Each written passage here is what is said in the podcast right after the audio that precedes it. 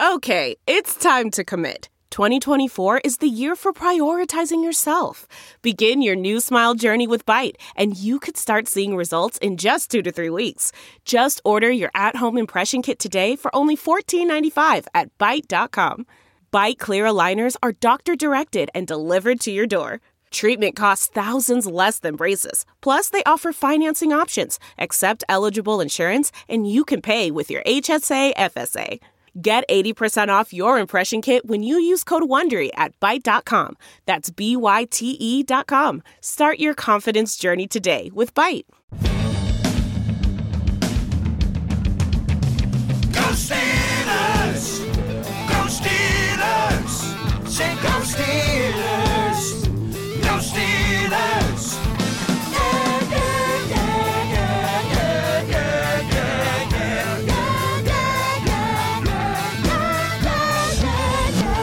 Welcome to the Steelers Outpost Podcast, a proud member of the Armchair All-Americans Network. It's March 28th, 2021.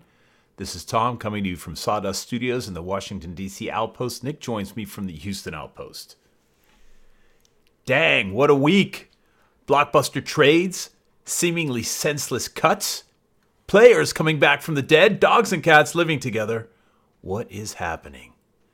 I don't know what's happening, but I know I need some serious footwear to wade through these trenches that have been created by the avalanche of news in the NFL this last week, and I got to get them at eBay, baby. eBay sneakers. From rare dead stock to the latest release, you can find the exact sneaker you're looking for on eBay. All right, as the original sneaker marketplace, eBay is the place to go to cop the pair you've been eyeing. In a partnership with eBay, Armchair Media will be raffling off 4 custom-made sneakers. Each purchase you make before March 31st through ebay.com/sneakers will enter you into a drawing for a one-of-one pair of Air Force One low tops. Just take a screenshot of your purchase, send it to @ArmchairMedia on Twitter or Instagram. I buy a tremendous amount of clothing and sneakers from eBay. So take it from me. It's the place to go. And win a little something extra while you're at it. eBay sneakers. Bet online. It's the fastest and easiest way to bet on all your sports action. And there is quite a bit going on right now. You have just a little bit of time left to bet on March Madness. And it's not as easy as just following Sister Jean and Loyola anymore. Because they got waxed, baby. They got put back where they belong. Damn it. Maybe a little bit more length on that mustache from their best player, and they could have had a little bit more length or longevity in their existence in the tournament. But I digress. BetOnline has you covered for all the news, scores, and odds. It's the best way to place your bets, and it's free to sign up. Head to the website or use your mobile device to sign up today, and you will receive a 50% welcome bonus on your first deposit. BetOnline, ching, your online sportsbook experts. Ay, che, caramba, Lilo. Ay, che, caramba, hijo. Steve Nelson is done with the Steelers. What the hell happened? We did, we mentioned this last week, but I want to say. No, he had asked for a trade. Everybody agreed who had to go, but it looks like the layers of the onion are being peeled back, and the Steelers are not looking good in this scenario. Yeah, so how would you explain this to the viewership, to the listenership, Dad? Because initially, we're thinking, wow, why does Steven Nelson want a trade? There's no way that the Steelers just did a one-for-one signing Juju, a receiver, a very good, reliable receiver, but a member of a completely stacked receiver room. And by the way, I told everybody a couple weeks ago, I watched the highlights of Chase Claypool's rookie season, and it just doubled down on the fact that this is DK Metcalf. This is a legitimate potential superstar receiver if he can grow the way a lot of other Steelers receivers have. Well, I watched Diontae's last night. And, dude, these guys have higher ceilings than Juju, for sure. And I love him. And guess what? Those two guys are incredibly inconsistent, where Juju is one of the most consistent receivers in the league, really. So, once again, I digress here. But the receiver room is stacked. The cornerback room is not, and if they are cutting Steven Nelson for Juju, it just doesn't make any sense, because you also you could add, you're losing Mike Hilton and Steven Nelson to keep a player at a position of total strength. It doesn't make any sense. Steven Nelson must have been asking for a contract extension, or the Steelers were asking him to take a pay cut. This must be why this happened. But all news seems to indicate neither one of those things is true, and it basically was a Juju for Nelson type situation. What the hell happened? I know that there's no other information about this, which is why some people are concluding that it was a Juju for Nelson trade. I still don't see it, given the dollars that are involved. What's just mystifying is that Nelson went before Haden. This makes absolutely more money on the cap. He saves some more money in the cap, like $8 million or something like that. And I don't know how much Haden actually saves him, but that's the decision. But still, he's 32. That's 50 in cornerback years. You know, love Haden, but it just doesn't make sense because Nelson could have been your corner for the next 5 or 6 years. He was the best citizen, one of the best citizens on this team. Yeah, he's consistent. He's reliable. Steelers haven't had that since Ike Taylor, and then they had multiple guys. So thank God they kept Sutton. They had their first star since, late career Ike with Mike Hilton, obviously a different type of player than the lockdown, follow the best receiver type of corner that Ike Taylor eventually grew to be. Mike Hilton being more of a playmaking, run-stopping type of guy who could also cover. But, Nelson was just reliable. He was incredible in 2019, his best year as a professional in general, and then regressed a little bit in 2020 to just be more like he's an above-average cornerback, which for the Steelers is a Hall of Fame type of cornerback because it's been so bad for so long. Let's go back to the money, though. Can you explain why the money doesn't make sense in terms of it being a Juju for Nelson straight-up trade? In my opinion, the Steelers saved $8 million from releasing Steven Nelson. Yeah. Juju cost $2.4 million. You didn't need to cut Nelson to get $2.4 million. It just doesn't seem like definitely not a one-for-one. Totally. And also, how much would have Haden saved you if you cut him? Not much less. 2.4, not much less than... At least 2.4, right? So, you could have cut Haden and gotten Juju if you needed to do a one-for-one. Close to what Steven Nelson cost.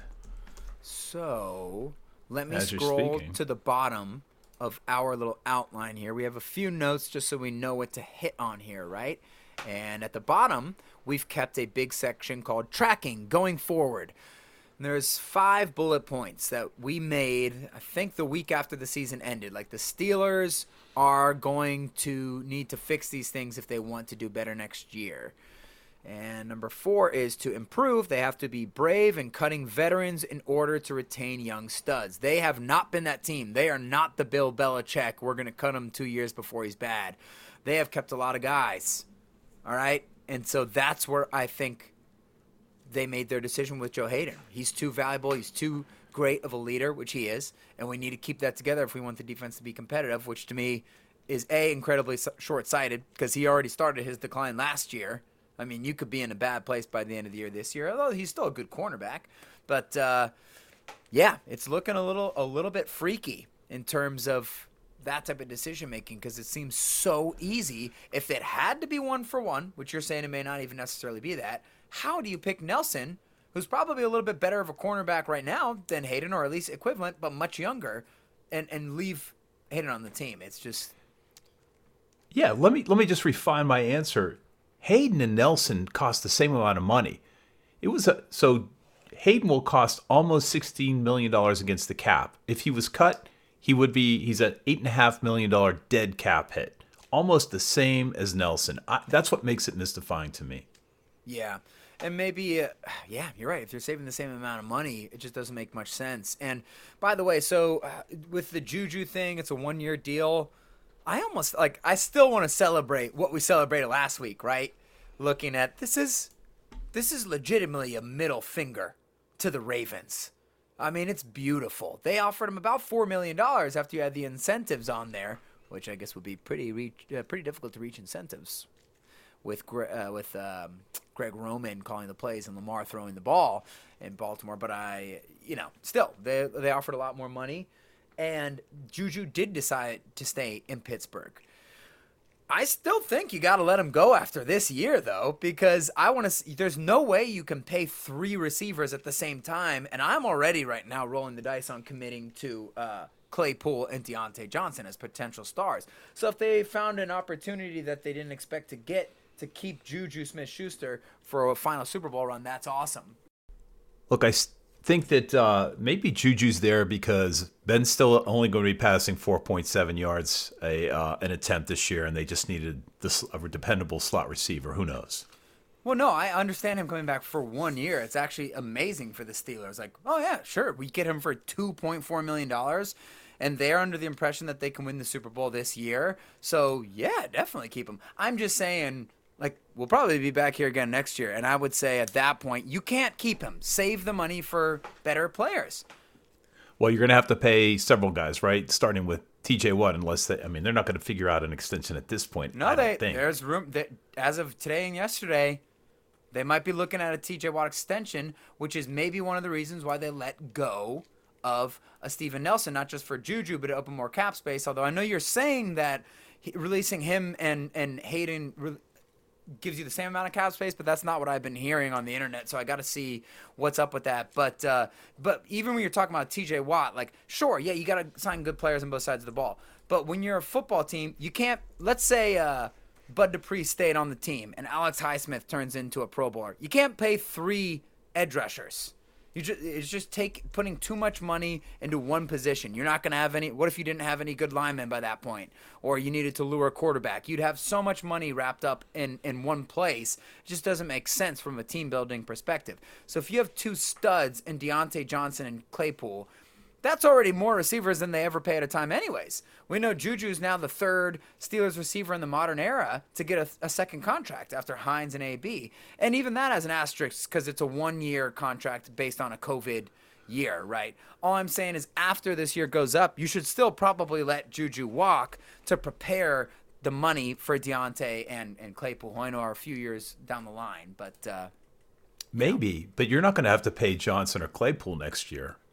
This is Diontae Johnson's third year. He'll be going in the final year of his contract, so you would. And the Steelers, so I don't even know what the Steelers are going to restructure, where they're going to get the money, because they need the $8 million. I think they have... Tuitt and Boswell still haven't restructured. I have no idea why they haven't done that. And obviously, Boswell, like, fans do have to remember that, like, you need money to sign your draft class, too. So they need like $7 million, and it looks like we have about $10 million right now. So that's going to your draft class is going to soak up much of that money. So you're not giving anybody a blockbuster at this point. I don't know how you get T.J. Watt. Well, does it spread his money out by giving him an extension that way? We're getting into a lot of hypotheticals here. Maybe we'll do some research on it. Yeah. They did make one extra signing though. Speaking of that, so like freeing up that money wasn't always just about Juju. It might have just been about, wow, how are we getting a Pro Bowl type of player for $2.5 million? We're going to take that deal. Like, we'll figure out the rest. But there is a rumor, according to Alex Kazora, this is a good one, actually. This is a tweet from Alex from yesterday. Rumor is the Steelers are signing former Bears offensive lineman Rashad Coward. Stems from, bear with me here, a Reddit post that some guy overheard the conversation playing Call of Duty. But story seems to be checking out. And he says the Reddit post also made mention of Coward signing a 3-year deal and being traded to the Steelers. He's a free agent. Not sure how trade works, but everything else is checking out. So if that is true, the Steelers are doing the usual Kevin Colbert, hey, let's sign some low-level free agents to shore up the depth, just like Haig they got from Tampa Bay, although they might have overpaid him a little Super Bowl premium. But maybe that's why they're opening up some of that cap space instead of TJ. Like the phoenix rising from the ashes, like Lazarus rising from the tomb, Tyson Alualu is a Steeler once more. He's back, baby. He's back. You know what he's going to do? He's going to take the Browns center, and he's going to make him eat Baker Mayfield piece by piece, bone by bone, starting with the fingers. This is us burying the lead is what this is. Actually, it's not, because the last segment was semi-negative in terms of what the hell are the Steelers doing? How are they constructing their roster based on position and based on financial availability? And now this is the palate cleanser that we all needed. Have you seen this? I have seen players, you know, explore free agency and come back, just like, hey, that's sort of what Juju did when he was almost gone. But I haven't seen a guy agree to something and then 3 weeks later turn around and come back. You know what happened? He got COVID. He got COVID and had time to think about it, and the boys were like, Tyson, you want to go play for Urban Meyer? That cult leader, freakazoid college coach who's going to be coaching down in Jacksonville? You want to do that? And he said, no, you're right. This was deigned by the finger of God. Yes, I agree. I think it was his kids just start there. They said his kids just started third grade. On. He's got a beautiful house built in Pittsburgh. He has a house in Pittsburgh, and the beautiful weather of Pittsburgh has a strange stranglehold on him. Well, he said that his teammates, so Cam and everybody, helped convince him. But then the big fish was Carl Dunbar, the defensive line coach, who's really done a fantastic job since he's been in Pittsburgh. And he said he was incredibly aggressive and incredibly successful in changing his mind. And that is pretty cool, because actually Jacksonville is an exciting place to be. First off, just the freaking weather. And you're right, he's older now and he has a house in Pittsburgh, but he played most of his career in Jacksonville, so it's not some foreign place. It made total sense when he decided to go down there. I didn't even know if the Steelers, like, I just figured it made so much sense. You remember when Munchak left to go be close to his family in Colorado? Well, this one makes even more sense. You're going to a place you already worked in for a decade or whatever it was, way better weather, and actually a pretty exciting team. They're probably not competing for the Super Bowl, but they're getting Trevor Lawrence. They have some well, they're definitely not competing for the Super Bowl. Let me rephrase that. But I think they're better than people realize. They have more weapons down there, good running back, a couple good receivers that are a little under the radar, and then Trevor Lawrence coming in. But I have to imagine, and we'll talk about how big this is, because it is big. We'll talk about how big this is in a second. But right now I'm just thinking about the decision of him to come back. It's not like you were going to go to the Jets and play for some trash team. They're going to be okay next year. The division's not terrifying. It's tough, but not terrifying. But for the Steelers, you do get to take one more Super Bowl run, whether it's an outside chance or not. You get to do that. And also, I would want to play for Urban Meyer if I'm a 33-year-old man. I've been on the record as saying I do not believe in the legendary college coaches making the transition to the NFL. There are so many stories about Saban from Miami that are horrifying that kind of solidify my opinion on that. And granted, that's just one guy. But so far, it just hasn't worked. Chip Kelly, Steve Spurrier, obviously Pete Carroll had success there, but did he really? All the members of the Legion of Boom who won him the Super Bowl publicly have declared hate for him. One of them flicked him off as he got carted off of the field, Earl Thomas, in his final play as a Seattle Seahawk. And now his star Hall of Fame quarterback is the first, 31-year-old Hall of Fame quarterback demanding a trade in the middle of his career because he can't get along with the head coach and their philosophies anymore, right? So I just think as a 33-year-old, you're like, I want to go down and go play for this guy who's been a literal god, and it's going to be college. I don't want to deal with that. Let's go stay with Tomlin and the boys and make another run at Pittsburgh, where I know I have a really good role. I don't have to play 100% of the snaps, and maybe we win a Super Bowl. No, he was there for 7 years, but he's been in Pittsburgh for 4. I mean, how many guys in Jacksonville are still left? I mean, you develop these relationships. You know what's going to happen tomorrow. Yeah. And yeah, as you pointed out, there is an upside with Pittsburgh. I would love to know what the actual money they were dangling in front of him was. Did you see that? No, but it was slightly more than what Pittsburgh offered, and that has been confirmed. I don't think it's big money, but when you make a pros and cons list, I guess it goes like this. More money. Okay, that's easy. This is your last contract as an NFL player, most likely, right? All right, so that goes to Jacksonville. Weather. That is a big deal to players. Jacksonville. who you're playing with and your teammates, Pittsburgh by a quantum mile. You get Cam and DJ and Tuitt and everybody. Your coach, Pittsburgh by a quantum mile. You get the most well-liked head coach in the league versus a guy who is a total wild card. He immediately signed a well-known racist as the offensive line coach as his first move to come to Jacksonville, and had to fire him 2 days later. I mean, it's just Urban Meyer. I don't know. He's a weirdo. He has a long track record from leaving schools and lying and doing a bunch of crazy college coachy crap that, like, you don't want to deal with that guy. And then one has a chance to win the Super Bowl and one does not. So I guess when you add it up like that, if the money wasn't too big of a gap, Pittsburgh is better spot on paper. So, Nick, what kind of difference does this make on the field? It's massive. Now there isn't a huge glaring need to take a defensive tackle earlier in the draft than we thought. I think it's been well documented on Twitter and on our show that Tyson Alualu is one of those rare cases of an NFL player who breaks out after 30 years old. He has been a stud. There is like a 50-yard per game difference in rush yards by the opponent when he was in the game and out of the game last year.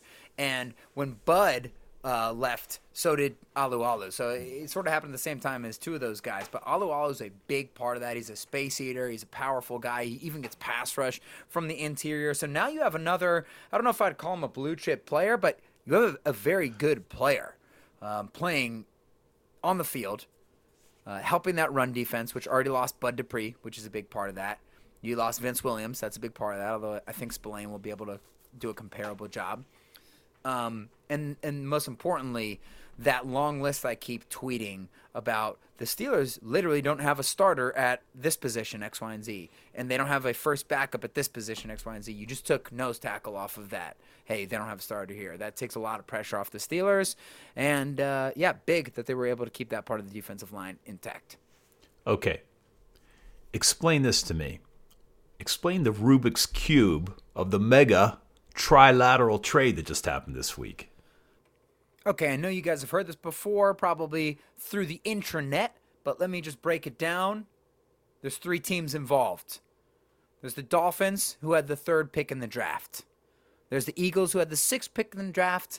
And then there are the San Francisco 49ers, who had pick number 12. Well, San Francisco trades up with the Dolphins to get to number 3. So San Francisco makes a definitive statement saying, we're taking a quarterback, because they had to trade 3 first-round picks and a third and I believe a second, you know, the usual trade package you need to offer in order to get up into the top 3 to draft a quarterback. And they're either going to take Mac Jones, Justin Fields, or Trey Lance at number 3.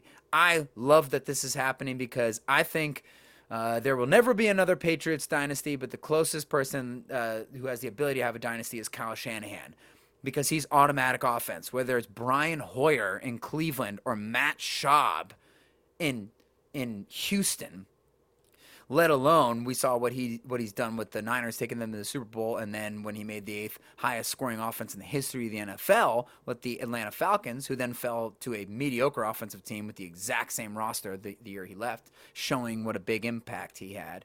This guy is instant offense.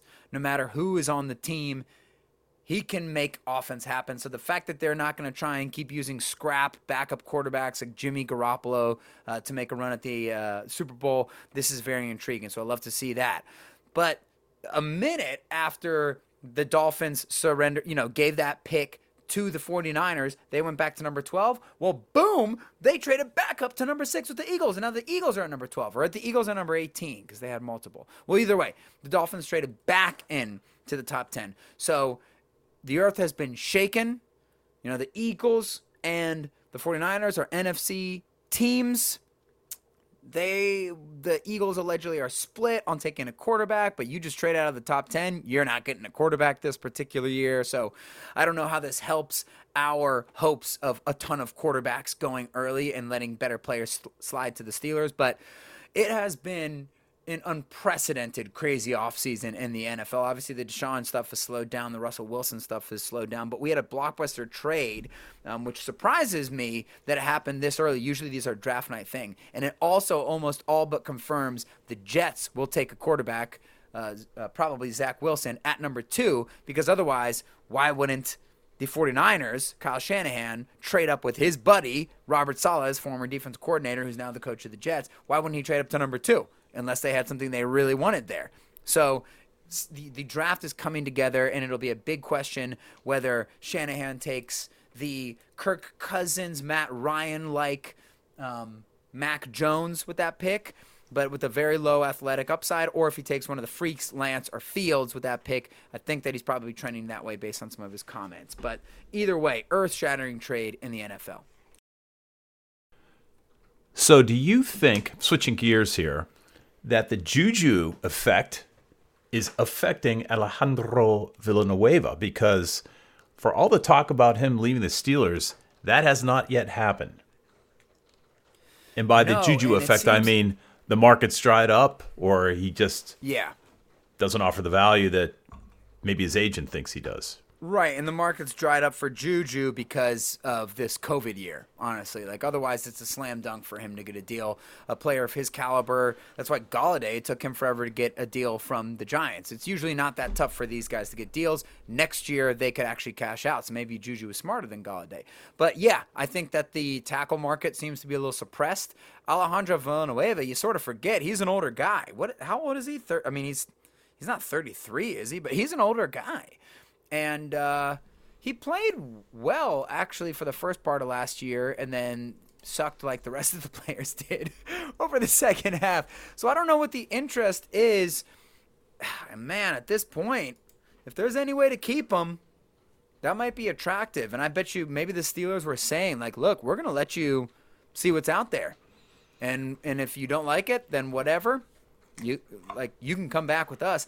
I at this point will be in favor of keeping them, just because it seems so obvious that the Steelers are not taking a tackle in the first round, which we all think they should do because there's so many good ones. There's a great chance you're going to get a great player. It's like when T.J. Watt, he didn't slide to the Steelers at 28 or whatever it was. There were just 5 legitimate first-round edges in that class. He was considered a more boring pick. It was like, oh, yeah, it's JJ's younger brother. Like, he's good. You can take him in the first round. But there's that for tackles this year, so it seems weird that they're not going to take one. So if you're not going to take one, and you currently don't have a legitimate, usable backup on the team, and your 2 starters are glorified backups in Banner and Chooks, it would be nice to have a little familiarity there. And he still did play well for most last year. Yeah, he's 32. 32. Yeah, he's not old for a cornerback, but not ancient for an offensive lineman. Totally. He had an average contract of $6.5 million. Obviously, he was looking for something more than that in the market, and he won't get it. But I'd like to. I'd rather see him back and hope chalk up the last year to a subpar year for him, and hope he recovers. He's been underpaid his whole career too, so I can. He is the kind of guy that should seek a big money deal. Maybe this is just crappy timing, but what if it's a one-year deal with Pittsburgh? Is he going to cash in as a 33-year-old offensive tackle next year? Trent Williams did, but Trent Williams is a first ballot Hall of Famer, so who knows what happens there, but you're right. It's a good thing to keep an eye on. The blockbuster news we've been keeping under wraps until now. Robert, here it is. Bobby Spokane Spillane has re-signed for 1 year. He's ready. Well, they tendered him, I guess, earlier, so this just makes it official. But, yep, another one-year deal. We'll see what happens. I think that he's a pretty comparable replacement for Vince Williams. Obviously, you can't I can't even say that out loud. It's so sad. You can't replicate what Vince offers in terms of his intelligence and the incredible amount of on-field experience he had ever since his rookie year, filling in for Shazier as a 6th-round pick from Florida State. But Spillane, he lays the wood. We all know that. Actually, the whole NFL knows that based on his collision with Derrick Henry last year. But he had more than one of those. And we see that he has a little better coverage ability and speed than you would think, although you wouldn't confuse him for a coverage linebacker. And most importantly, the video of him playing basketball from last week made me realize he's a much better athlete than I thought, because he legit can hoop. He has handles. He looks fluid. This is unheard of from a defensive player in football. Defensive players in football suck at basketball. And when we talk about best athletes in the world, my definition is always like, can you pick up a baseball and throw it well? Can you hit a baseball? And also, could I give you a basketball? And could you dribble it and shoot it and pass it? Could you figure out a tennis racket? Like, it's more about skill to me and a mixture of explosion as well, rather than like, oh, these soccer players are great, but none of them could play football because they literally don't know how to use their hands. I think a guy like Russell Wilson or Russell Westbrook, maybe, it's like those guys could play any sport. LeBron, he could play basketball. He could be an amazing goalie. That's what I think makes a great athlete. And so I actually do think that Robert Spillane being more athletic is interesting, and it makes sense why he was able to return that pick six this past year. So glad that he's locked up, but that was pretty much just a perfunctory move there. Well, if you want to elevate your game, you have to dress for success. And it starts with the sneakers, everybody. Look, every great fashionist or fashionista knows that the outfit starts with the sneakers, and eBay has got you covered. From rare dead stock to latest release, you can find the best sneakers and the exact sneakers you want on eBay. And Armchair Media will be raffling off 4 custom-made sneakers coming up right here. And with each purchase you make before March 31st, you can get in on that action. Just make that purchase on ebay.com/sneakers. You get entered into a drawing for a one-on-one pair of Air Force One low tops. That sentence just destroys me every time. For a one-of-one pair of Air Force One low tops. Nailed it. Just send a screenshot of your purchase to @ArmchairMedia on Twitter or Instagram.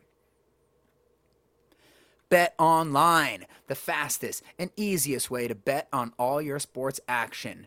There's some intriguing action going on with the 49ers at number 3. They could take one of 3 quarterbacks there. Is it going to be Justin Fields from Ohio State? Is it Trey Lance, the freak with very little tape from North Dakota State? Or is it going to be Mac Jones from Alabama? Who knows? Maybe you can bet on that and bet online because they have all the best news, scores, odds, and props in the business. Head to the website, use your mobile device to sign up today and receive your 50% welcome bonus on your first deposit. Bet online. Ding! Your online sportsbook experts. Okay, now the moment everybody's been waiting for, maybe all year. Yep. We're going to do our draft prospect evaluation on centers. Are you implying they've been waiting for the centers longer than the other positions? Well, let's face it. Maybe it's a little bit more interesting than the tackles that we did, but this was brutality. So why do you consider it more interesting? Because I agree, it's such a weird situation to be in where it's the clear position the Steelers need the most because they literally don't have a starter on the roster. BJ Finity, he's a backup who can start, but center has not been his best position. And not only do you need a player there, you lost one of the greatest players in history there. There's the Steelers' tradition of great centers is unparalleled. I mean, hell. You know the big 3 before Pouncey, but even Jeff Hardings was great. The guy before Pouncey, there was a couple guys before him, but he was the longest tenured one and a Super Bowl winner at that, 2-time Super Bowl winner. But, yeah, so it's such a position of need, and there are no first-round prospects aside from Landon Dickerson, the stud of Alabama, who has had 17 surgeries on his legs, and therefore – I'm exaggerating, but I think it's 4. He's had like 4 major injuries in college, 2 knees and 2 ankles. And from that standpoint, that is a red flag, do not touch in the first round type of guy. Very risky. And then after that, it's a bunch of second, third kind of round guys. If you're and if you want to take a starting player, whew, you're starting to cut it close if it's a third rounder. But, yeah, so there's – are they going to be available at pick number 55? You're going to have to trade up for one. Do you trade out of the first round to draft one of these guys later? It is really interesting, I guess, is what I was trying to say in a roundabout way. Well, it's interesting because they do more than just block. They've got to snap the ball. But let me set some context because I looked at a lot of tape. I read a lot of draft analyses.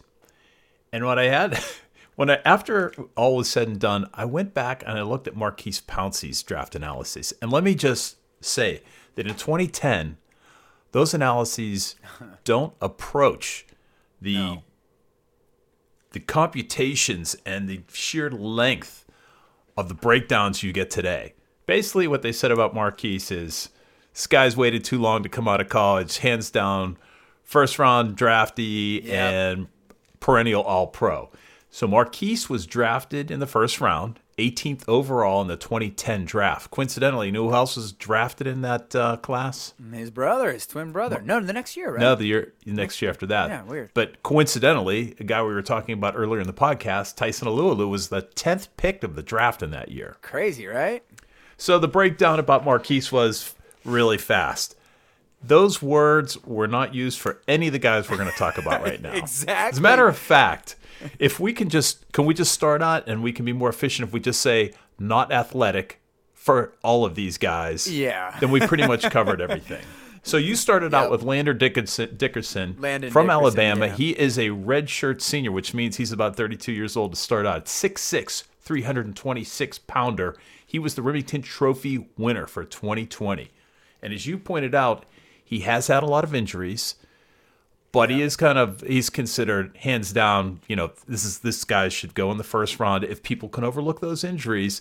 But the sort of the interesting thing about him is he has played all the positions on the offensive line. Yeah, and he played at Oklahoma first, and then he played at Alabama, so two offensive powerhouses. This guy is Maurkice Pouncey without the mobility, because the reason why Maurkice was such a slam dunk first round pick is his athleticism is unparalleled for a center. I mean, Dermani Dawson was the first real great pulling center. Well, the next great one was really Maurkice Pouncey, another Pittsburgh Steeler. And so we know about how good he was at pulling and obviously good at blocking a phone booth, good at everything, but his leadership is insane. Like his charisma and how people flocked him, how tough he is, the edge. I mean, he's the guy who kicked Myles Garrett in the head when, he ended Mason Rudolph's chances of playing quarterback for my team. You get hit in the head with your own helmet, you don't play quarterback for my team. I'm sorry, those are the rules. But Landon Dickerson is beloved by teammates. He took the kneel-down snaps in the national championship game on bum legs just because he means that much to the team. You saw him go in there and he headbutts everybody and everybody's all psyched up. And like you mentioned, he played all five positions on the line and to play center and be really good for Nick Saban. You have some football knowledge, which Maurkice Pouncey had as well. So do you take this – when's he going to be available is the thing. Like I really do think the Steelers could – this would be a great year to trade back for the first time ever and get another pick. And maybe you take him you trade back to the beginning of the second round. You take him or any one of these other guys. But, man, it is a lot of problems with your legs. And, by the way, we saw Pouncey had some injury issues himself. I mean, he missed, two full seasons? He missed the Super Bowl against the Packers.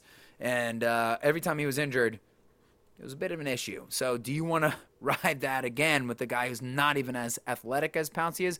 I don't know. It depends on where they could get this guy, but if you get him, I don't mind rolling the dice on a true blue chip player. But that's the injuries are extensive, so it's risky from that angle. So I don't know if I put his name in the category of Duck Hodges, but I do like the name Creed Humphrey out of Oklahoma. Redshirt junior, Steelers like an underclassman, sort of. 6'4", 312 pounds. You know what's interesting about Creed Humphrey? Tell me.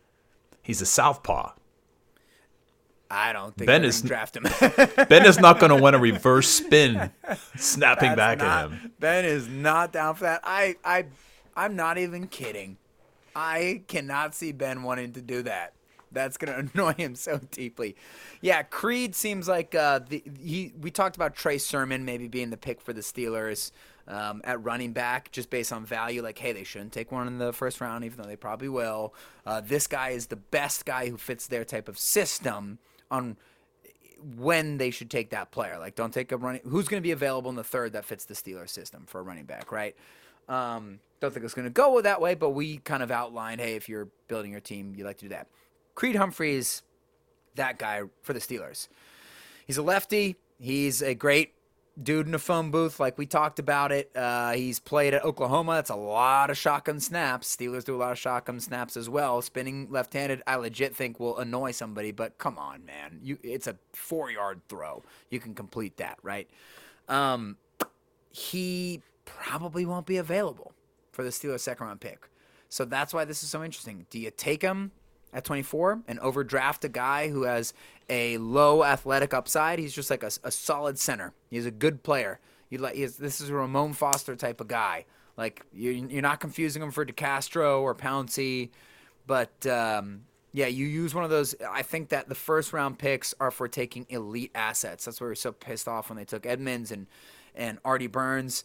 And you can find someone to fit that role otherwise. So I hope they don't take him in the first round. He would be the kind of guy, once again, if they trade back and took this guy in the 40s, that would be a slam dunk for the Steelers. Otherwise, might not be available for them at 55 and might be too early at 24. Well, we definitely don't want to see J.C. Hassanauer taking the spot.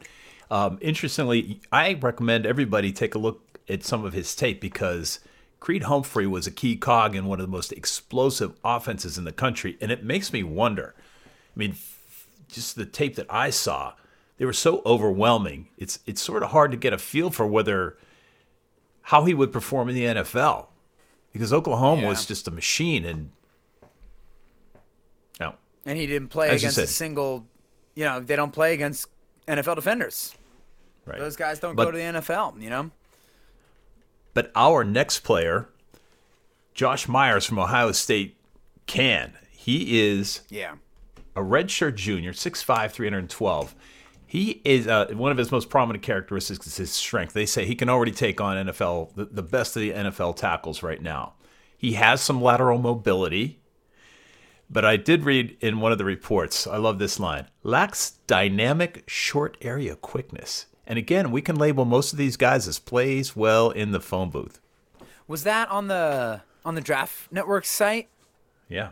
That here, let's give him a shout out. Who wrote that breakdown? That's on the Draft Network. Like, we've shouted them out before. They're such a good resource to check out. There's so many different sites you can look through. But John Ledyard was one of the guys who started that, and he was a great Steelers analyst. So that's what turned us onto them. I think it was Kyle Krabs. Yep, Kyle Krabs who wrote that scouting report.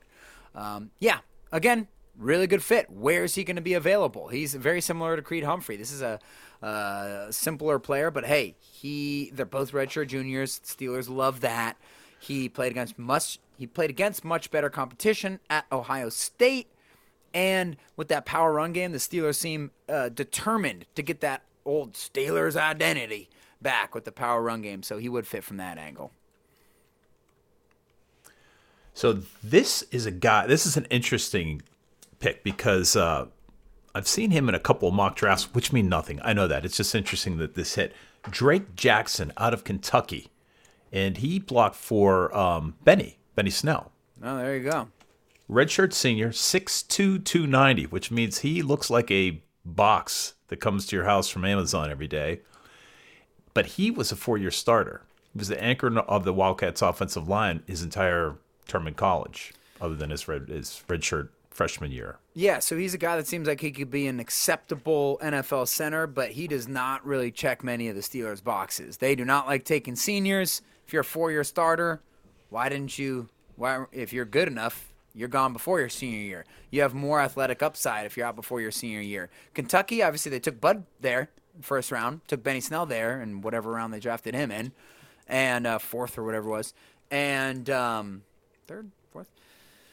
Yeah, so they're not scared of Kentucky, but 6'2", 290, senior, slow, not going to test incredibly well. That's not really the type of guy the Steelers are looking for, but if they got him, it would be because, look, he could be an NFL starting center, and there's a desperate need there in Pittsburgh, but it doesn't check a lot of the boxes. I think one of the pluses is, though, he played in the SEC. And at 6'2", 290, I think you're characterized as a T-Rex. His arms are about a foot long compared to everybody else, which some of the analyses say that helped him because he had to learn how to play with his feet, how to keep himself centered, how to keep himself low. So, like I said, he's kind of a boxy guy, and that might work to his advantage. He might be around in the third round. Yeah, and at that point, if he's available, at least you're getting a competent NFL starter there. Last guy, Trey Hill out of Georgia, junior, 6'3", 330. He has played both center and guard, which is a positive for the Steelers. this is the one you might want to circle, too. I don't know where Trey Hill's being projected to get drafted as far as the round goes, but this is a junior from one of the major super football schools in the SEC, Georgia. The Steelers have reportedly had a lot of contact with him. They do like that guard center flexibility. They've had to you know, utilize that flexibility over the years with those positions. But, yeah, I don't. It's just going to be so funny for them making a transition from such an athletic center who they paired with an athletic right guard in DeCastro, and in the Le'Veon Bell years, and that includes D'Angelo Williams' time, they just murdered people on pull blocks. They're a smaller but very fast offensive line, and they're going to have to change their identity now. You have one of the biggest offensive linemen in the league in Zach Banner. You know, that's a big, beefy guy, so maybe they try and go in more of that direction. And we know Dotson is an absolute road grader, so any of these guys could fit, and Trey Hill could be one of those guys. So at least there are a few good options. It's just weird. It's just hard to draft in the 20s, you know, because you're not just drafting in the 20s, then you end up drafting in the 50s as well. So we'll see if the Steelers can get the right value for one of these guys. But Trey Hill, man, if you can play center at Georgia and make it out as a junior, you can play in the NFL for sure. Well, it's an interesting thought if the Steelers would change his run philosophy instead of trying to do, you know, go wide and just go behind the big boys. Yeah, well, we'll see what happens. Slot runners. We'll see what happens, but the Steelers have to take one unless they do something shocking coming up here. Okay, let's just wind this down. The owners' meeting is a virtual meeting, March 31st to 31st. We basically have all but confirmed that the season will be extended to 17 games. Yep, it's pretty much – Adam Schefter announced it today that it's pretty much a done deal. The 17th game for every NFL team will be against a team in the opposing conference. So the Steelers will play an NFC team every single year for that 17th game, and it works on a rotating schedule on – whoever finished in your, like, if you finished in the same place in your division, and that just rotates. So the Steelers are going to play the Seahawks this coming year because they got assigned the NFC West. That's the rotating schedule. I don't know who they get the next year, maybe the NFC East. And the Seahawks finished first place in their division, just like the Steelers did. They both had a record of 12-4, so that's how they matched them up that way. And, that's cool, although I feel like Dave Damashek has put together a much better idea for that every year where it should be a cross-conference. I think I said division earlier. I meant they play someone from the opposite conference. AFC plays NFC. Damashek had said you need to make more rivalry games. This game should be against the Eagles. This needs to be the battle for Pennsylvania. They should play every single year that way. The Ravens should be playing Washington. I really think they had an opportunity there. The Rams should be playing the Chargers. That would have been a great opportunity. That, of course, they squandered. Texans versus Dallas Cowboys. Man, there were so many opportunities there. But, hey, maybe they don't. Maybe the Steelers won't have to play Russell Wilson by that time. Maybe he'll be out of there. So the only question left is whether the NFL will reduce the preseason to 3 or 2 games. So hopefully we'll find that out by the end of the week. And yeah, they said probably 3. I think that's what Art Rooney was saying. But you're right. We'll figure that out soon here. And the NFL still has not figured out what the parameters are going to be for off-season calendar. I mean, I think coming up in the next couple of weeks, teams with new head coaches are theoretically able to have OTAs, but it is unknown right now whether they're going to have said OTAs. Right. Well, a lot of the owners and coaches have been coming out pretty confident that they're going to have fans in the stands, so... that's any indication. Obviously, that's a long, farther away than offseason, but maybe he thinks Rooney said that he thinks they'll be back in the trophies. Great. Hit us up on Twitter at Steelers Outpost. Shoot us an email at SteelersOutpost@gmail.com. Thanks for listening. Until next week, go Steelers. Okay, bye-bye.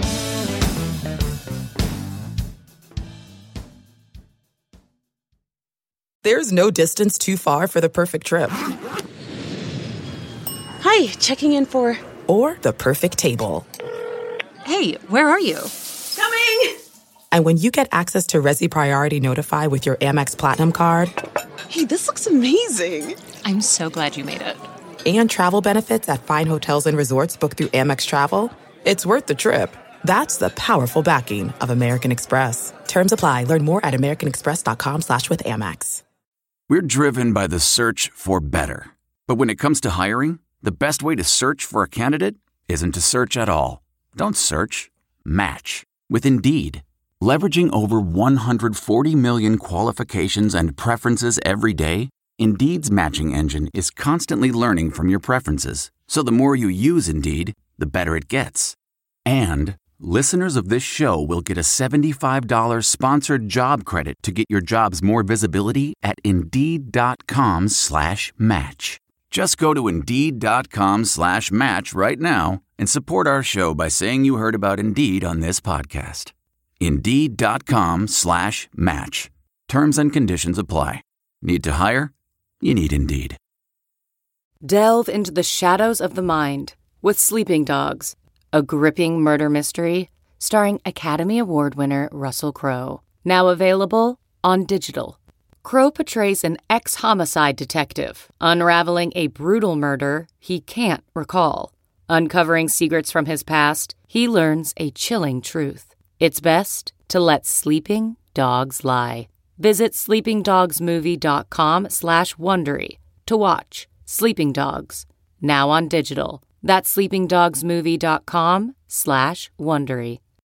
Searching for NBA playoff coverage? We've got you. The Old Man and the Three, presented by BMW, gives you an inside look into the world of sports. Hosted by former NBA sharpshooter and Duke legend JJ Redick and sports writer Tommy Alter, The Old Man and the Three offers unprecedented access to the league. Tommy and JJ discuss the NBA and interview some of the biggest names in the league, like Devin Booker and Luka Doncic. NBA final season is the perfect time to dive in, and you can listen to The Old Man and the Three wherever you get your podcasts. To hear episodes brought to you by BMW. Push the limits this NBA season with the brand that set the ultimate standard. BMW, the ultimate driving machine.